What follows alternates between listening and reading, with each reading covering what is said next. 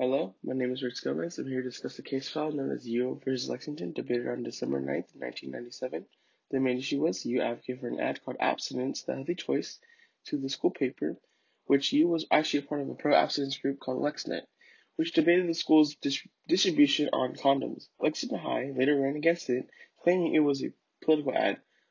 Lexington later refunded and returned the ad to Yeo, and Yeo sued the school claiming it was actually violating his 14th and first law or amendments. Turns out the school officials didn't actually refuse the, the ad, it's actually the student editors of the yearbook.